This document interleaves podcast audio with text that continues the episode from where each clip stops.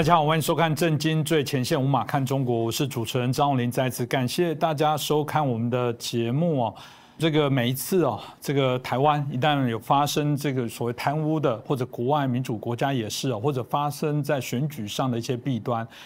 中共哦，或者是我们一些小粉红老是爱笑说啊，民主就这样子啊，没有比较好啊，你看你们有很多问题，甚至常常翻墙哦，来这个痛骂哦，来这个来隐藏来骂我们的政府啊，骂我们的一些政党哦，但他都忘了，他之所以可以翻墙，可以在这边大放厥词哦，就是因为他享受了民主、自由、人权的这些相对应的某些保障哦。那当然有人在谈到说，这个民主它到底是不是一个好东西？特别从美国这一次的一个选举哦，也有些人在反思，同样又被中共拿来调侃说，对啊，你看弊病丛生，显然不是一个非常好的制度。然后又开始认为这个还好，我们这个有共产主义或者我们这种一党专政哦，可以避免掉许多的错误。真的是如此吗？我想这个值得我们来探讨。是不是美国真的这样的民主制度是个问题吗？透过这一集，当然也是许多网友的一些相关的提问哦，我觉得也可以让大家好来解析一下，那我们怎么看待这个问题？那我们今天很开心邀请到的是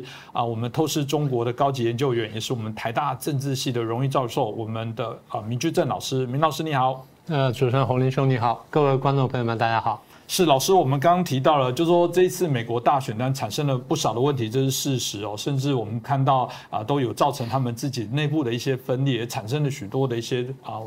有些西方国家解释是一些啊动乱的一个状况。这个老牌民主显然这200多年，有人说哎，也不过就是如此啊，好像那么不堪一击，或者好像也慢慢的去凸显了民主的一些问题哦。所以问一下老师，为什么美国民主政治会突然发现这样的一些状况？在回应这个问题前，我想先回答你刚刚中间讲了一句话哈，突然给我个灵感，各个地方都有贪污，对不对啊？贪污发生在美国跟台湾，中国会怎么说？民主政治的缺点，对不对？贪污发生在中国大陆呢？你看我们中国共产党多么有决心反贪污，同样事情啊，双重标准，大家看到了哈，被抓到就马上说，你看。要不是我极力打贪，他怎么可以被我们把他这个诉诸？是，那有趣就是台湾有些人居然也就这样讲话，美国有人贪污了，台湾有人贪污了说你看民主政治不好，中国大陆有人贪污了说你看共产党都没有去决心去打贪污去了，这不就完完全全我说的被统战了吗？这样还不感觉到吗？啊，先回到你刚刚的主要问题哈，是民主政治是有缺点的，我们政治学家从来没有说民主政治没有缺点。甚至我们是这样讲的，我们从来没有说人类历史上有过完美无缺的政治体制，我们从来没有这样讲，因为我们晓得人性里面有善有恶，人性是有缺点的。那么这个有人性缺点的人所打造出来的制度，当然也会有缺点。我们现在讲的只是说哪一种制度比较好，然后缺点比较少，或者爆发缺点之后呢，能够有比较好的机制去修补它，然后去改善它，这是讨论这个问题。这第一我想谈的。第二，我们现在讲说，走到现在，我们不是说民主政治完美无缺，我还是那句话，只是说到了工商社会之后，民主政治呢相对比较优越。这话什么意思呢？简单说就是工商社会跟传统社会相比呢，有很大的一个差别，就是。工商社会比过去复杂很多，我经常举个例子，就是你在现代对于绝大部分国家说，你说我们国家的这个币值对于世界主要国家的币值，譬如对美元也好，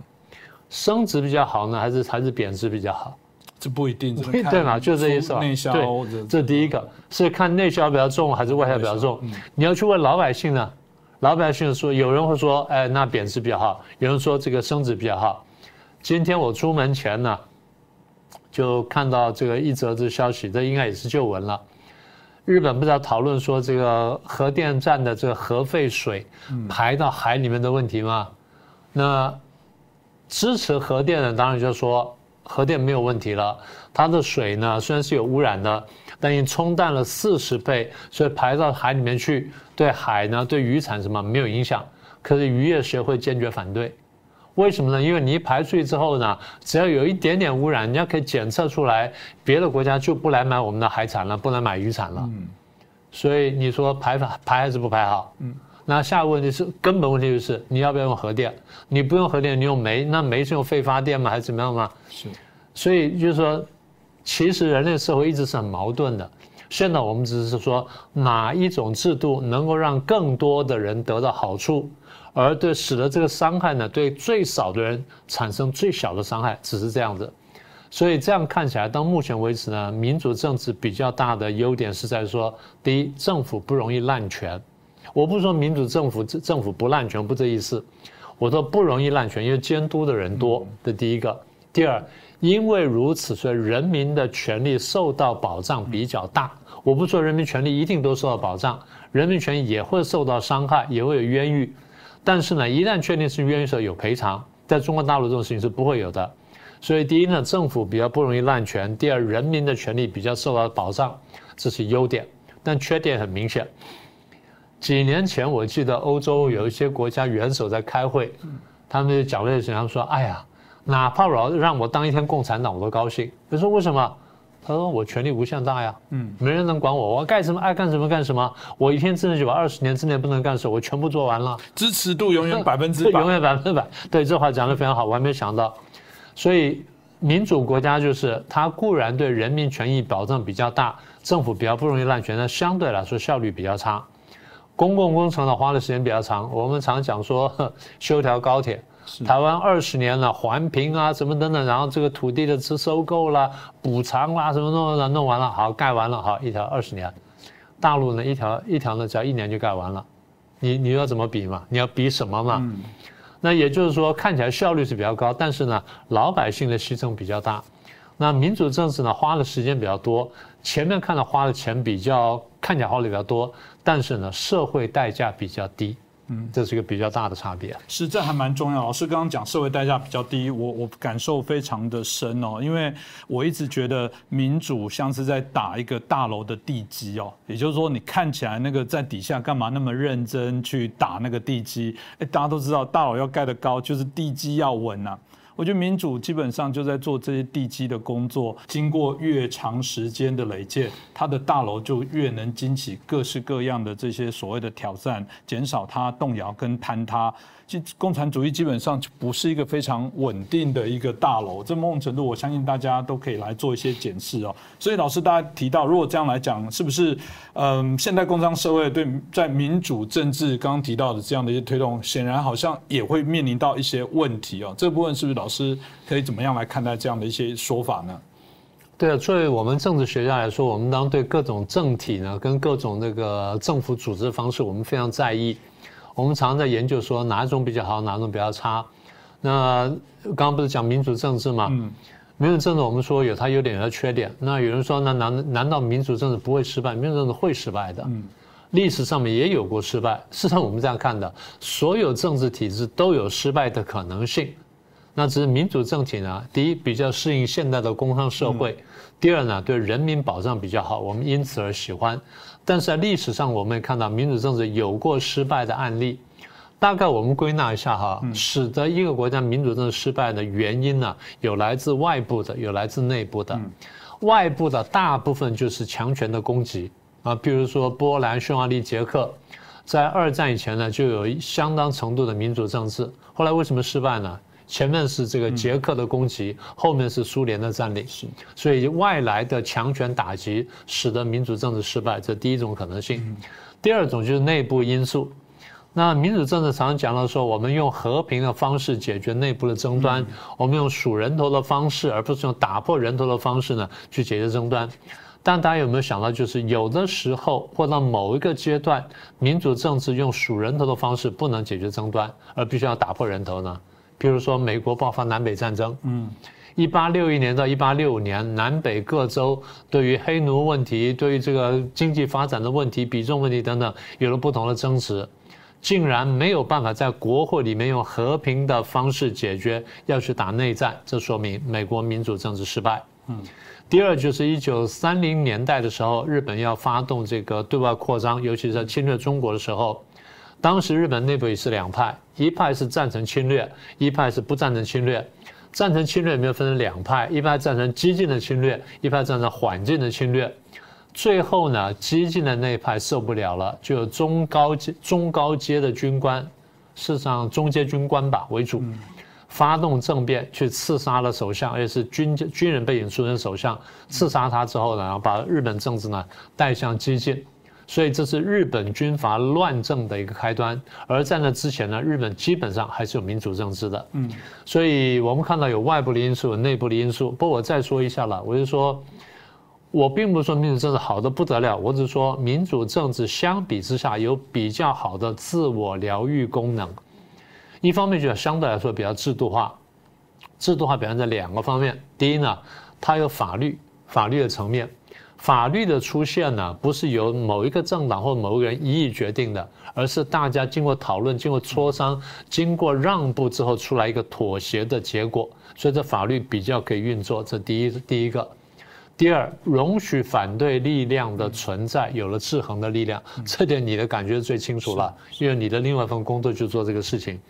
所以制度化一个表现在法治上面，也表现在制衡力量上面，使得民主政治比较可能自我疗愈。是因为老师刚刚提到，我自己本身在做国会监督的工作，我们常提到，简单的说，我们都希望政治人物自律。很难啊，那当然就需要有他律的一个机制哦，不管是我们谈到第四权的金钱、美女、各种各样利益的引诱，你这很难的。所以民主政治一个很特别的部分，第一个就责任政治，它可究责、可追踪。最重要的是，我们的政府也透明，我们连政府的相关的预算资料的部分都找得到。我觉得这是一个最简单的一些可以来判别的部分哦。那当然老师提到，如果以我们这次美国大选的部分，有人说包含一些社会主义一堆相对应，大家认为过往。匪夷所思，而且是很极端的部分都出现。那甚至有人说啊，这就是共产化。老师你怎么看呢？你说美国社会共产化，对，是有人这样讲，我是听有人这样讲啊。这么看吧，我们先回到共产主义来看。我们过去跟大家讲过，我们说共产主义有它的目的和策略。共产主义最后的目的呢，就赤化全球，然后这个统治全人类、掌控全人类的最后的目的。但它策略呢？我们回头看看，从政治学角度来看呢，的确相对高明。也就是说，它的策略是有效的。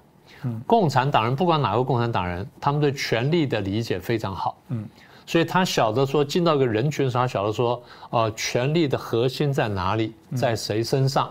然后他怎么表现出来。那如果我是刚刚进到这个团体，我也想要获得权力的话，我怎么表现自己，怎么靠拢他，或者最后怎么对抗他，怎么斗争他，然后最后把权力夺过来。在这方面共产党是非常厉害的。所以共产党呢，第一，他的目的非常明确啊，比如如果以这个小团体来说，就是我要掌握的团体，然后变成团体领袖，然后最后呢，所有团体成员都听我的讲话，听我指挥。那从全人类来说，就是我要掌握全球全人类。所以对共产党人来说，他最后的目标既然是要掌握全球、掌握全人类的话，他就推行一个他所谓的革命。当他觉得一切事情都非常顺利的时候，在他们来说叫做革命的高潮；不顺利的时候叫革命的低潮。所以他们的观点是，当革命处在高潮阶段的时候，大踏步前进。但当革命处于低潮的时候，要大踏步后退，不但要后退，要退够。什么叫退购呢？要保存实力，我的核心实力不受到伤害，等到有机会到来的时候我再来反扑。所以这个思想呢是很厉害的。所以从这里就推出来，它有高纲领跟低纲领。所以高纲领的最后，我要在全世界落实，然后这个推动共产主义。低纲领就是分区域、分阶段推动。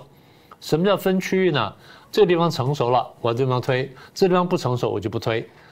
哪个地方成熟到什么地步，就推到什么地步。所以高纲领就是最后推共产主义，低纲领是，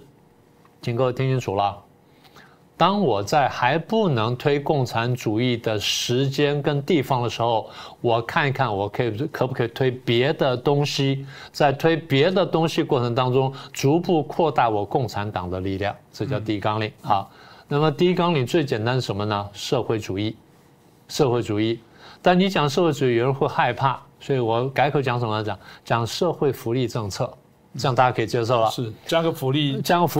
就完全不一样。那糖衣就包得很好了。社会福利大家都赞成啊，大家看见有人受苦受难，想去帮忙，大家都很赞成，大家觉得是好事情啊。好，如果说社会福利因为要抽税抽太多，然后发钱发太多，人觉得说这样影响了经济发展啊，这样没关系，那我们再改个词，我们叫人道主义，嗯，这样总可以了吧？照顾人道总没人会说了吧？嗯，所以。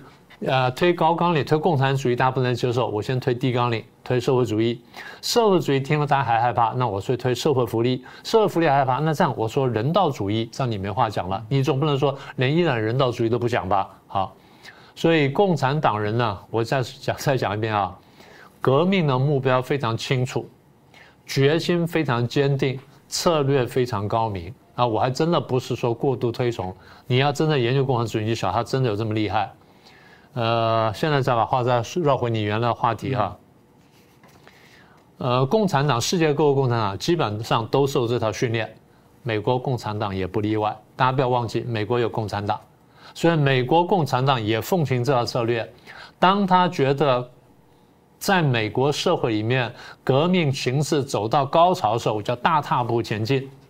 当他觉得说现在在美国社会里面形势不顺利的时候，我叫低调。叫低姿态，慢慢的往前推进。所以美国共产党在美国社会里面这么多年来并没有销声匿迹。我自己在美国就碰过这些人，当时那一批就比较夸张一点了，那最后就被 FBI 给解决掉了。好，那么后来他们比较低调呢，他们具体做法是这样子的，他们不自称共产党，他们通常自称是社会主义者。这是第一点。第二点呢，他们利用这个包装渗透进美国社会几个重要领域，第一渗透文宣领域，渗透媒体。那当然，现在除了渗透传统的什么，我们说报纸啦、杂志啦、电视啦、广播电台之外，现在呢渗透社交媒体，什么脸书啦、推特啦、什么油管啦、什么等等啊，所以渗透媒体。第二呢，渗透教育系统，这是非常长期的、非常耐心的工作。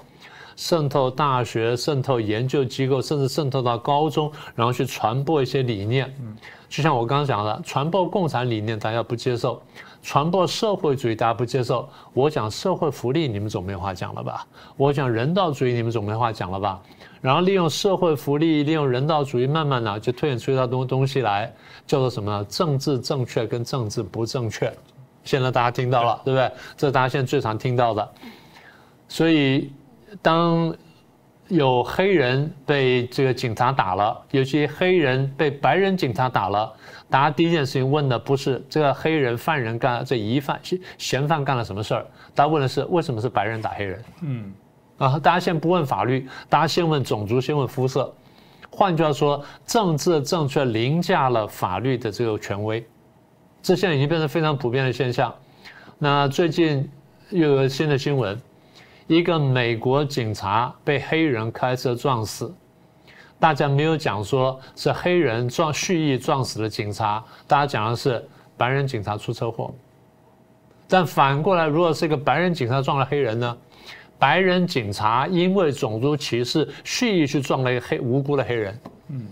这变成说政治凌驾于法律，这个东西我不是说这件事情一定如此，一定不如此，我只是讲说。当左派渗透美国的教育跟文宣，长期下来就产生这个结果。好，这第二层面。第三层面是渗透政策，就渗透进政府里面，慢慢把他们的理念呢各个地方传播出来，就变成了具体的政策。那现在大家看到了，民主党在美国有些州已经开始推动就是跨性别的这种教育方式，有些父母亲就很不高兴了。他这个不叫做性平教育，你是有意把我孩子教成同性恋，你等于把他的原来这个本性扭曲掉了。最早大家说，那我们宽容，我们多元，我们包容不同的想法啊，这是一种观点。但现在你要把它扭到就是说，全部人都变同性恋，都接受同性恋，然后你变成同性恋，这样才叫性平，那样就矫枉过正了，是不是这样？而现在这种政策在美国一州呢，已经开始认真推动。在美国有一州甚至讲说，那他如果家里很贫穷的话，出去抢点小钱，那是不是不算犯法？譬如说抢$300以下或$100以下，那就不算犯法，可以这样子吗？你不要忘记，美国的社会福利政策，你穷到一定程度，你去申请，他发这个粮食券给你的。我在美国住社区看到很多黑人就用粮食券，或有些白人或拉丁美洲裔就用粮食券呢，他就比较穷了。所以如果你可以拿粮食券的时候，你为什么还去抢呢？那如果抢的话，抢100块钱不是罪，抢101块钱是罪的话，那最后界限停到什么地方？所以当这些就是所谓的政治正确渗透进了文宣教育，甚至是渗透到了这政策层次的时候呢，这些政策就出现很大的偏差。但是核心是什么呢？渗透民主党，渗透民主党。美国是两大党嘛，民主党和共和党嘛。共和党比较难渗透，当然也可以，共和党的底层部分也是可以渗透的，但是民主党容易渗透，因为民主党基本上是支持相对来说比较贴近这一边的，所以跟他们讲话的时候比较容易有共同语言。共产党人不用说我是共产党，共产党人只要讲说我坚决支持这一项社会福利政策，去游说民主党人，民主党人接受了。慢慢当他声音大声的时候，民主党人说：“哎，你讲得不错，你要不要来选我们的议员？”就选上了。各位现在看到，有些民主党的议员，他讲话口气跟共产党一模一样，啊，我就不用点名了。各位在这段时间完全可以看到，男的女的都有。在几个月前吧，还有人点名说民主党四人帮嘛，不就这样讲了吗？那几个清楚的就是打着社会主义的旗号，但讲的是共产党的话。所以几十年下来呢，我们必须承认哈，美国的左派渗透美国社会，扭转美国社会的价值观，达到了相当成功的地步，出现了我刚刚讲说这个撞车的时候，大家先看颜色，而不是先看法律的这种情况。嗯，是哦。当然，如果照老师所讲的部分，现在美国正面临这个所谓左右大战哦。其实我自己在谈这一题，我自己心里也不断在就是自己在做思考啊。就我们过去也有一些我们的邀请的来宾哦，也谈论过左跟右。他说，其实现在左右也很乱了。如果我用一个价值来讲，假设左是较为所谓的社会底层弱势公益，尤其是民主党在提到所谓环境难民，然后告诉你全球暖化多严重，我们这个议题是全球的议题，我们一定要跟这个所谓的中国来做合作。那环境难民很重要，难道人权难民就不重要吗？那为什么你不管？这显然我的意思说左右就是老师是怎么回事？这个到底美国现在的左右大战进行的状况是不是？请老师也分析一下。对，就像我刚刚讲的，因为这个美国左派呢，它有目标有策略，然后长期进行呢，在右派相对来说真的是麻痹了很长时间，所以不知不觉这社会呢整个左转了。我上不打过别人，我整个左转了。应该这样，再从荧幕看应该是这样，整个左转了。好，左转到一定程度之后呢，右派慢慢发现了，他把它拉回来，一拉就说：“哎，你知道社会分裂，川普就这样被批评了嘛，对不对？”所以各位注意到，就是川普、彭斯、庞佩奥这些人，因为他们传统信念上比较保守的，比较偏近右派的，发现美国社会左转之后，他把扭回来，在这时候被人家批评了，说你们知道社会分裂。可是当初你们这么大力气把整个社会带向左边的时候，人家没有批评你哦，人家当时没有注意到哦，现在人家注意到说你还批评他，所以这是川普败选的一个很重要的因素，他不小心激起了过多的敌人，然后把自己搞倒了。好，现在民主党拜登上台了，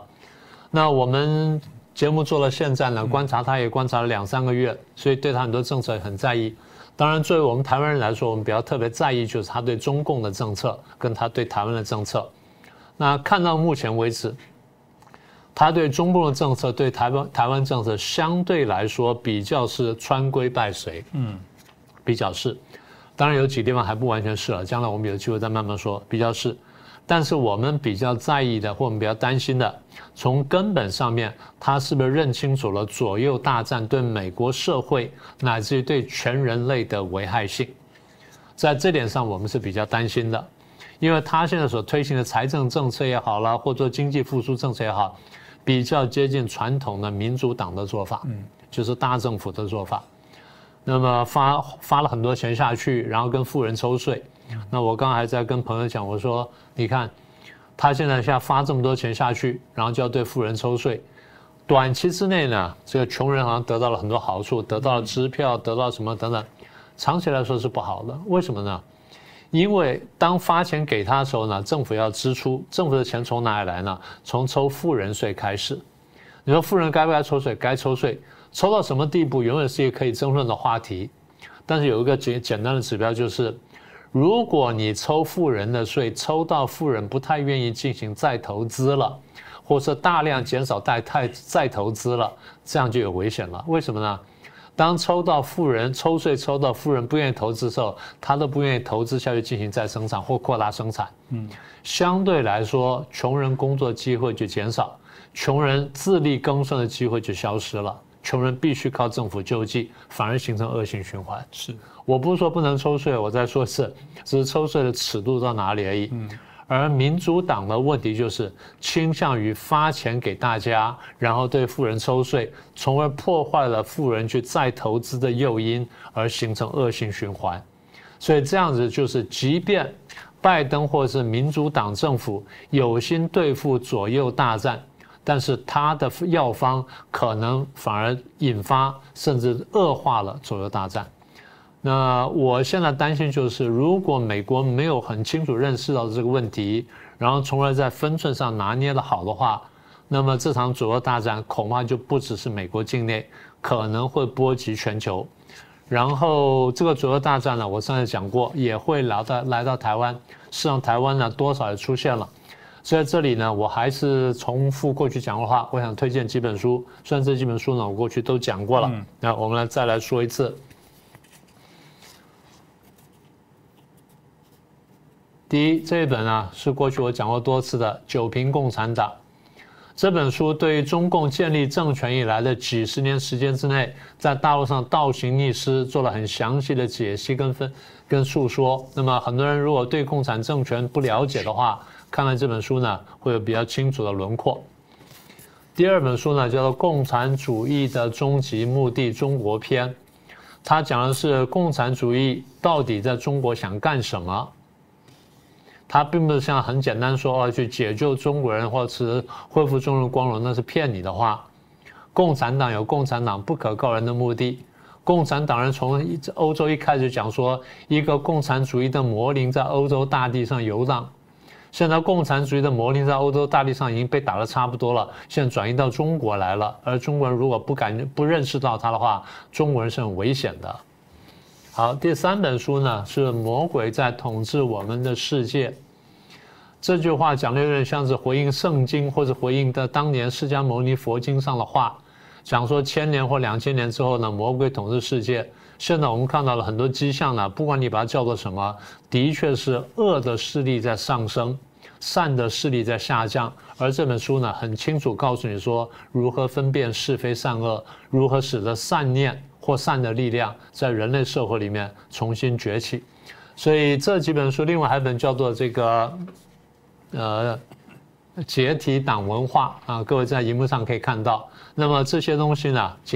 这几本书，请各位有空去看一看。相信各位对了解共产党、共产主义，甚至中共呢，应该会有很大的收获。所以我郑重推荐一下。是，其实每次老师在谈到这个议题的时候，我都觉得台湾包含把台湾作为一个标的来讲，的确台湾就可以看出全世界面临那个分水岭的选择，但不全然是所谓的左右而已，而是很清楚的共产主义这种专制主义跟我们自由民主这体制未来是做一个非常强烈的竞争。柏拉图说过，拒绝参与政治的惩罚之一是被糟糕的人统治，可是前提还是你有民主政治可以接触，你却去放弃你的权利。但现在中国的悲哀是你连这种参与政治去影响改变的机会都没有，还是这个天授神权，还是在赌运气，赌谁是昏君，赌谁会是明君。你觉得真的会出现善良的独裁者吗？我觉得可值得大家好来思考。那今天很谢谢我们居正老师哦，针对这一议题，尤其是我们网友的一些提问哦，让大家可以了解一下。那当然一样，欢迎大家随时都留言给我们一些今天节目的一些看法跟想法，也帮忙我们把节目转传给更多的一些朋友。我们会继续努力，我们还是希望我们这节目能慢慢的透过包含像明老师这么优秀的一个评论者，可以让我们有些观点可以分享给大家。我们还是自诩是从台湾观点出发，成为我们在世界上最棒的华语评论节目。那希望大家可以多多支持。再次感谢明老师，也再次感谢大家的收看。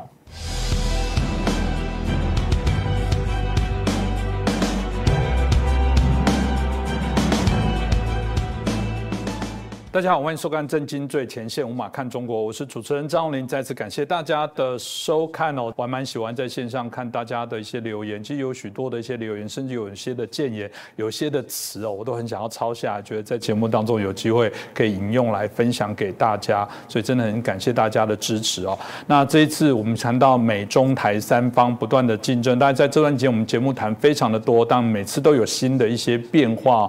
最近的变化当然是美国，我们看到这个拜登号称他最好的朋友这个组成参访团来到台湾了。我们看到在这段期间哦，引起中国美国在海上也有许多对峙的行为。有人就说这是不是这个中国这个玻璃心中共这个军方这玻璃心又碎了，又继续做一些扰动的一些行为。不管是我们看到中国辽宁号这个在海上展示他们的一些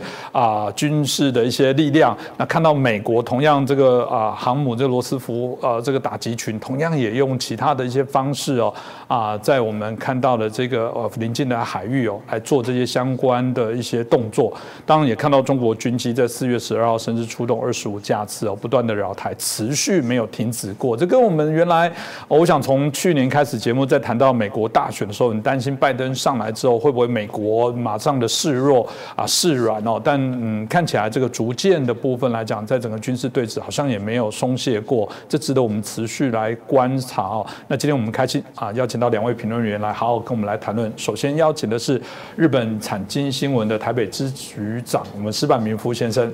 大家好。那接着是我们台湾智库的咨询委员我们张国成教授。主持人矢板先生，各位观众朋友大家好。对，我想一开始就请教一下矢板先生哦，因为我们看到这个辽宁号的这部分哦，甚至这个还翘的脚，这个看起来有点挑衅哦，引起大家许多的一些关注跟讨论。那当然这部分大家就很好奇说，这是不是中国也因为美国做这挑衅，他才要加大力道来对台湾继续骚扰？显然从某个国际形势的语言来讲，就是我也不怕你美国了，我现在已经跟你平起平坐了，你做了什么东西，我就会做。当然啦，有时候人家说倒霉的又是台湾，台湾好像他又不敢对美国，只敢在口头上骂一骂，也不敢做实际的行动。在这之前，他只能对台湾来出气哦。你怎么看呢？首先，这个美国发表的一张照片，我觉得很有意思了，就是说美国的神盾舰的2个舰长和副舰长，在那里翘着脚，然后挂着望远镜，在那看着中国对面的这个辽宁号。我觉得这个呢，首先我问了几个军方的朋友啊，他们说这个是非常非常违反军方的操作规程的。第一呢，就是说舰长、副舰长2个人出现在一起是尽量应该避免的。因为人家对方一炮就可以把你2个全打死以后，你就没有指挥官了嘛。尽量分开是第一点。第二点呢，一定要穿救生衣嘛。就是在海上，你跟敌人可能发生遭遇战的时候，你随时可能掉到海里嘛。那2个都没有穿救生衣嘛，就是说，所以呢，他就是说有句话叫战略上这个重视敌人，这个战术上藐视敌人。这我觉得这是美国这次做的是非常彻底的。前不久在美国的国会听证会上，这个印太司令官的前任司令和这任司令都在讲的什么6年以内这个台海就爆发战争啊，那个第2个说我们可能更快啊，讲的这么重要，但是现场这个真正的官兵阶层呢，就完全根本看不起你嘛。就是我救生衣也不穿，我们2个人在一起，你有本事你就打一下，这种感觉。而且这张照片是有意的发出来的嘛。这张照片你们如果是照的话，我想如果不是在美军，在日本的自卫队还是台湾还是马上就军纪处分了，对，马上军纪这2个马上就回家了。但是说他这是有意的在放出来，这其实就是一种挑衅行为。但是碰到这种挑衅行为，中国确实是就是美国已经看穿了，中国不可能你有任何动作，你就是在吓唬人。然后但是说中国呢也不得不表示一下嘛。那么其实呢，我觉得这个台湾前不久是刚是20架军机，这个破了新纪录。这没想到，在过了不到1个月以后，就25架飞机，他不停地增加这个海上巡逻。其实我觉得，有几个目的了。第一个目的呢，就是说要试探拜登政权的底线呐。这个就是拜登政权上来以后，在中国和中国的对抗，就是有的部分对抗，有的地方不对抗。那么对台湾海峡和南海，到底美国怎么想的？美国有没有在军事上？我听很多的中方的人士说，这个拜登上权上来以后，中国感到在军事上的压力小多了。这，但是小多是真小的呢，还是美方只把拳头收起来，可能随时在攻击呢？这一点呢，中国还要试探一下。那么现在呢，这次等于说美国神盾箭改，而且又这么藐视你这种方式呢，我觉得对中国呢。也是等于试探出来了拜登政权的态度嘛，我就是看不起你，这种态度。所以说，我觉得这是一个方式。同时呢，我觉得还是一个就是，毕竟是今年的7月份是共产党成100周年，这个对习近平来说也是他2个100年，就是今年的共产党100周年和2049年的中华人民国建党100周年。最近这十来年，中国一直在提这2个100年的这个口号嘛。在这个也就是发扬国威的一个口号，在这2个100年第一个100年到来之前呢，一定要宣扬一下国威嘛。所以说这是一个，另外一个呢，在中国内政的要求呢，就是说习近平明年呢要挑战连任。那么在连任中，其实现在党内的很多的这种反习的势力，这个大家都知道嘛。比如前不久的蔡霞教授到美国去，他就知道嘛，习近平在党内就是黑老大一样嘛，大家都是敢怒不敢言。这种状况，习近平当然也知道了。所以说呢，我觉得在快到20大的时候呢，习近平如果造成一种军事上的紧张空气来说，对习近平的连任是有好处的。因为党内的话，你看这个大敌当前，我们党内就不要搞分裂了嘛，用这种方式来就是说。团结党内。那么这种情况之下呢，反而我觉得像这种军机绕台这方面，我觉得也是它的一个刺激外国，然后制造紧张空气的，也是它的一个目的。还有一个第三个目的，我觉得中国在2013年的时候成立了东海防空识别区，那么下一任成立之后呢，就马上就要说出这个南海防空识别区怎么样。2011年不好意思，就是说，南海防空识别区的这个成立呢，基本上是就是说，但是说在川普政权的时候呢，中国是不敢的，中国总怕这个怎么川普政权在军事上真正对他动手，中国呢，但是拜登政权呢，他觉得南海上这个压力要小起来了，所以说呢，我觉得他。这你看，它虽然军机绕台，但是大部分其实是在台湾的西南方向嘛，其实是南海的入口的这个方向。所以说，我觉得呢，它可能在打算在不久的将来呢，要把这个南海的防空识别区宣布出来。这个时候呢，台湾有什么反应？美国有什么反应？日本有什么反应？东南亚有什么反应？这一点我觉得是对他来说是非常重要的。所以说，他这个军机绕台呢，其实呢，就是在西南绕台，也是为他做南海防空识别区就是的一个准备了。那么不管怎么说呢，我认为呢，就是今后这个中美包括台湾海峡的军事紧张还会升高。特别是菅义伟去访问美国之后，这个日美联合保护介入台湾的情势更明显的话，中国一定是还要在军事上施加些压力。所以说，这个军机绕台的事情，我认为暂时不会消停，还会继续。但是说呢，我觉得基本上进入一种斗而不破的这种关系了，就是双方其实都是不想打仗。而且呢，中国是不敢打仗，就是很明显，就看美军的这个海军舰的舰长的态度就可以看出来了嘛。但是说呢，它需要一种在政治上需要一种紧张的空气，所以说呢，我认为在20大之前吧，至少习近平连任之前，这台海的这个紧张还会持续。那么，但是说呢，要发生战争的可能性并不是很大。我们最重要的是。千万要避免这个擦枪走火，这是对台海的安全最重要的事情。是啊，擦枪走火这种事情比较难说，一种是会不会是叫做意外啊，就不小心误触了什么东西；另外一个部分当然是第一线接触的人这个 EQ 好不好，到时候会不会因为什么东西忍不住那天早上跟老婆吵架或干嘛而如何，这也不是不可能哦。但我们讲还是必须要很谨慎哦。当我们看到香港哦的议题哦，有时候大家也会在看到世界各国对中国的一些态度哦。那我们看到美国最近他们也把他们在香港的相关的一些房产哦，他们原来的员工一些宿舍给撤离拍卖。哎，取而代之的是发现，哎，我们这个美国 AIT 在台湾哦，这也自购了这个所谓的员工的宿舍，直接现金就把它直接买了。大家就说，哎，这不就代表美国好像很坚定的来相挺台湾？你看以前都没有在台湾这个直接买房自产，现在不管是 AIT 新的办公大楼，然后呢，我们看到的又开始有这个买员工的整栋这个宿舍，大家就说，这是不是一个美国相挺台湾的一个象征？还是台湾人太一厢情愿、太过乐观？国成老师你怎么看？AIT 这个新址落成之后啊，其实在台北的这些外国机构里面，可以算是规模最大的。其实呢，相较美国在世界各地的使馆来讲的话，那个规模也算是蛮大的。那现在呢，他又这个新买了一栋公寓哈。意思呢，简单的讲就是说，第一个，它要增加驻台的人数，这一点是很确定，所以这个要增加这个大家的这个生活条件嘛，所以就买了一个新的房子。那第二个呢，就是说它对台北的房地产市场长期一定是看好的不然它租就好了嘛。今天突然变经济的房地产节目，对，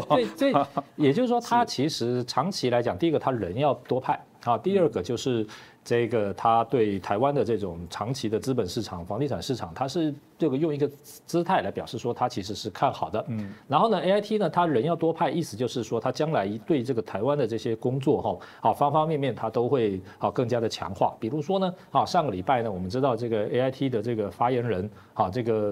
这个孟羽和女士 Amanda Manson 她到了马祖去访问，还在马祖的这个以前这个国军呢这个新建的这个坑道准备要这个放。这个登陆艇要登陆对岸福建的地方，还唱歌唱什么歌呢？唱 Stand by Me 意思就是说我就是永远是站在你这边的。好像这些这个外交举动其实意思就代表说，美国现在认为过去对台湾的这种外交工作这个力度还不够所以他现在要更加的强化这一点来讲是这个。也做给这个区域内所有的行为者，当然最重要的就是给中国来看，表示说他对台工作是越来越重视。那刚好呢，在这个4月14号的这个下午这个美国呢，这个拜登总统呢也派了3个这个一个特使都是跨党派的，而且是跟他个人关系交情都非常资深的，像这个之前的参议员陶德然后阿米塔吉这个台湾人都很熟悉，以前当过副国务卿的，还有斯坦伯格这个也当过这个副国务卿的人来到台湾。那这个访团呢，其实他的名义是说我是纪念这个台湾关系法签订这个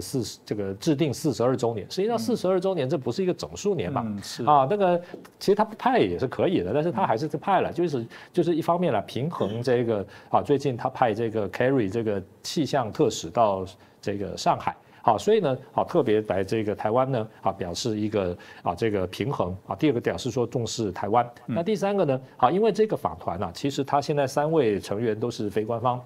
所以呢，这个直接就面见了这个蔡英文总统意思就是一定是传达这个拜登支持蔡英文的讯息或者说是口信也好，或者是公开的讯息。我想在这些呢，将来有可能形成什么东西呢？就是一种美国对台湾的模式。也就是这个增加的这个派驻的人数，然后增加访问的次数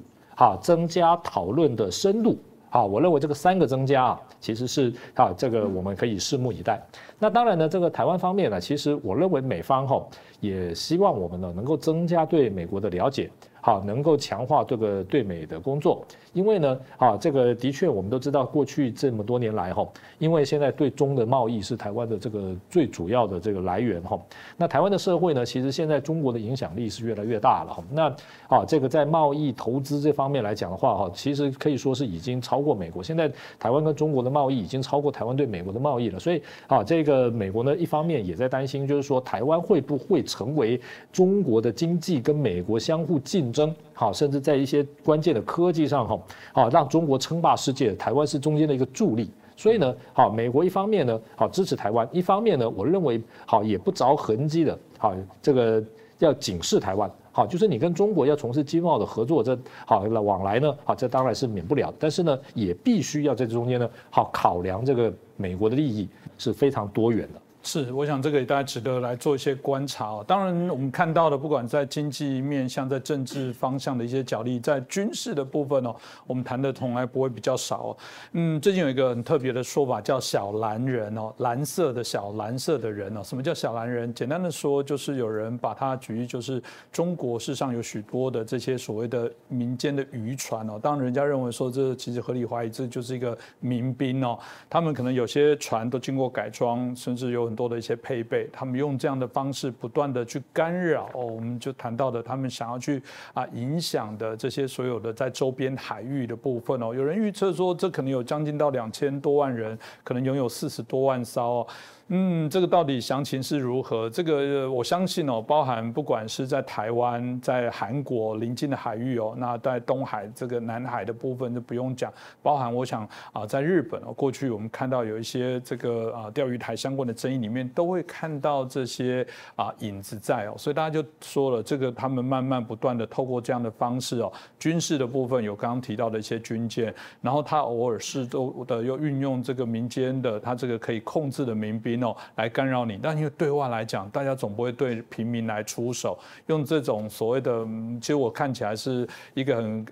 我们认为是不良善的方法，把他们甚至这些民兵哦，有些搞不好真的是一个被逼迫的状况之下，去推上一些前线哦。有人说这是值得来关注的一个现象。那这部分我们请教一下矢板先生，你怎么看呢？对，这些就这个在中国叫海上民兵，这个当时呢和日本的这个钓鱼台有争议的时候呢。他们是多次运用这个方法，就是说派很多这个海上民兵去包围这个钓鱼台，当然日本叫尖阁诸岛了，然后呢给日方施加压力，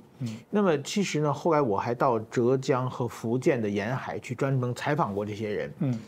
人，他们呢基本上就是说，在中国首先民兵这种就是退役军人变成民兵的，这种是当然很多国家都有的。但是说中国的民兵比较特殊，他们的第一是数量大了，在这个最高的时候大概有3000多万民兵，吓死人。然后呢，但是后来得到减少以后，后来到习近平时代的时候大概是800多万，他们正式发表的800，就是领津贴的嘛。当然还有各种各样的就是不在编的。那么其中呢。但是说这个民兵呢是全民皆兵这个概念呢，就是说现在北韩也是一样的。但是这个呢，就是发生内战，就是中国本土被敌人占领的时候，他这些民兵是发挥很大作用的。但是说如果说中国没有这种直接的战争的话，这民兵倒是派的用场不大。但是在整个的这个800万民兵之中呢，大概有30万人叫海上民兵，这些是渔民。他们是过去是参加过海军，或者是参加过陆军，然后呢复员以后，他们就是在这整个的靠渔民打仗。这些大概有30万人，但这些人呢，他们最近呢，中国国内没有战争，但是他们频频出击，变成了中国对外的，就是说，施加压力，中国外交的一张牌。所以说呢，中国的海上民兵呢，最近这些年国际社会是越来越重视的。他们呢，就是基本上呢，就是说，比如说我一个船长。这个是我们在编的海上民兵，他呢就是定期去接受训练，然后还有津贴，还有钱赚。但是说这个船长，他这个船比如有10个船员的话，一旦进入接受任务状态的话，只有他一个是在编民兵，但是10个船员也自动变成民兵了嘛，因为受船长指挥嘛。所以说呢，我觉得他这个人数虽然30万，他随时可以扩大成很大。这是第一点。第二点呢，他们做什么任务呢？第一呢，就是说，他们是侦查、收集信息，他们量大嘛，到全世界各种各样的，比如说别的国家的，什么一些船啊，什么各方面去照相，包括海底的一些信息啊，他们搭载的有这北斗的定位的这个程序系统，然后呢，也有就是说联系的无线电各种方面的方式。就是我过去采访的时候，记得他们那个船上来以后。应该在福建某个海港，船上来以后，他们要把那个鱼往下卸嘛，然后每个船上都有1-2个，就有那种地方的车接他们，他们要回去汇报工作去。然后我就看到那个景象蛮奇怪，就是说，你想这个船长一下来，赶紧要把鱼卸一卸，船是最重要的，但是他们汇报工作是最重要的。这种就是说，他们一个是收集信息，第二个呢。就是说，比如说驱离、冲撞，比如说外国的船啊，或者是外国的一些东西，它可以驱离别的船，比如说最简单的，比如说钓鱼台，好了，他就是日本，如果日本的船过来的话，我是渔船，我撞你，我撞你的话，如果是中国也是政府的船或者海警船或者军舰的话，撞船就可能发生战争了嘛。是，但是我渔船撞你，你能吃哑巴亏吗？ 对，就民间，对民间呢，就是区域冲撞，这些动作可以做，而且还可以做一些破坏活动嘛。嗯，我上去下去把你的海底电缆给你绞断，然后呢，我是渔民嘛，顶多是你把我抓到的话罚点款，或者也没什么。如果但是替国家做很多很多这破坏行为的事情，然后呢，还随时可以这化整为零，化零为整。 这个所以说，在各种各样都可以非常灵活地运用战争，但是这种东西呢，这种叫便衣兵嘛，这个在国际法上是有问题的。战争行为，你把平民卷进来，让一般的民众化妆成军人参加战争行为的话，这个在国际法现在是不被允许的嘛。嗯，那所以说，中国如果是那种恐怖组织，什么伊斯兰国也就算了，在中国这么一个世界第2大经济体的国家，还有这种。 很明显的跟国际法有抵触的这种海上民兵，而且中国国家还把它，就是说怎么说呢？国家也承认，而且执行很多很多的任务。最近在南海也大量出现了，所以这个东西我觉得，是国际社会应该有一个很大的这个关心的。另外一个，最近中国的海警法成立了，海警法成立之后，它和这个海上民兵一配套。 这个就是变成非常强的一个手段了，就是他让海上民兵去挑衅嘛。如果一般的国家的渔民是不去的，如果台湾的对不对海巡署让渔民船去挑衅，他也不会去的嘛。但是海上民兵他去挑衅，制造冲突，然后海警船去干涉，这样的话呢，将会整个的这个南海、东海周围情势会有很大很大的变化，所以我们要高度关注这个问题。是，这听起来其实就是一个非常挑衅的一个行为啊！这也是我们大概过去一直还是谈到中共的这些政权，还是用一些不良善的一些方式哦，没有走一些。 啊，我们认为叫光明磊落的一些方法啊。那当然谈到中国做的部分，这光明磊落或者有没有造假这些文化，从台湾哦，其实最近之前台湾一直很多内部在吵说要多打中国的疫苗啊，明明中国都示好，然后内部在政治上还引起许多的讨论，说为什么这个蔡英文政府哦，这个不愿意让中国疫苗进到台湾哦，然后这个装高傲，这个置台湾人民于水深火热不顾哦。但最近发生一件事情是，我们知道中国透过这个疫苗也来做它，希望来做这个以疫谋霸，或者来扮演这个好像啊在全球疫情大爆发的救世主哦。但最近智利哦，事实上是受他们帮助很大，然后采用他们许多的疫苗，但最近连智利主教连都有打疫苗的部分还确诊哦。那这个中国内部自己的这个啊他们的高层哦也提到说，中国的这个疫苗防疫好像没有想象那么好，他们考虑未来。 混合其他的这些疫苗来做一些这个施打，这当然引起许多的讨论，说哦怎么突然老实了起来？当然后来他们中国官方赶快做了一些补救，但也坐实大家对中国的疫苗还是有点担忧啦。当然持平来说，如果用防疫的角度，我们应该说，就算打一个人会有人死亡，一个人当然还是人命，但不打的话，可能我们刚刚提到那个数字是可能1000个人就会有5个人死亡。从某种角度， 这个几率概算来讲，当然是打疫苗的效益好，哪怕只有1半，还是会救了一些人。但我们不能用这样的单纯这样角度来看，这还是在谈中国对这些内容哦，我们觉得还是有一点草菅人命，没有真实的去呈现这些内容。那这当然请教一下国成老师啊，你自己看到这个为什么在这一次的疫苗整个这事件哦，那包含这所爆发，他们认为他们整个疫苗显然没有太多的效益，你觉得后续可能会产生多大的一些相对应的一些影响？ 你怎么看待这个事件呢？我想啊，这个疫苗哈，对中国来讲哦，其实就是中国这几年来哦，它的一个建设啊，一种成绩的反应，好，就是速度非常快。 好，这个也在速度、在时效上来讲，跟世界各国是，尤其是先进国家是并驾齐驱的。好，像譬如说这个它的这个军事力量的建筑啊、建设啦，好太空啦，哦，这个也是美国有什么，它现在也要跟着有什么。像这个疫苗也是一样。好，去年疫情刚爆发了，这个年中好年这个就听到说它的疫苗已经完成试验，就准备要开始上市了。哦，这个看起来速度是非常快，因为这。就是好，他们这个多快赶超、追求成绩，好也是不管是政治这个工位好，还是这个外交上来讲，这个都是一个非常重要的工具。所以不管怎么样，反正一定是要赶快好，快马加鞭也是要把它东西弄出来。好，这个在各个领域，我们先看到中国都是这个样子。那这个疫苗当然也不例外了哈。但是呢，他现在说，第一个说这个保护力不太够，第二个就是说可能要混打其他国家的疫苗。也就是说呢，好，其实这还是比较老实的，就承认了说他的疫苗其实啊这个追求时效效果不是这么的好。那啊，这个当然后来他说这个是报道是有点这个误传啦，好需要补正。可是呢，截至目前为止啊，今天这个是4月15号，他也没有正式的出来说过一次说他的疫苗保护力是没有问题的。好，然后他的疫苗的这个啊，这个在成效上啊，在这个各种的啊这个效果上来讲，跟世界各国疫苗是并驾，先进国家疫苗是并驾齐驱的。至少他目前他还没有这么说。那以中国共产党来讲，矢板先生很清楚，他是最强调宣传的，好，他是最强调这个成绩的。好，如果真的有这个成绩，真的有这个效果，他还有不说的道理，他有不吹捧的道理吗？没有的。所以目前就有人知道说，他其实自己心里也知道，好，这个疫苗呢，其实现在来讲效果还不是这么的好，甚至在中国自己呢，他现在公布的数据，施打的比例呢也还不是很高，好像在怎么样怎么乐观的算，目前来讲施打的人数也还不到20%嘛，啊，比起这个其他国家来讲，速度啊是比较慢，而且以他的这种举国体制来讲，怎么会别的都做得起来，这个施打率这么低？可见的他自己也知道，好，他的这个效果呢还是比较有限。但是呢，我们也注意到哈，第一个就是。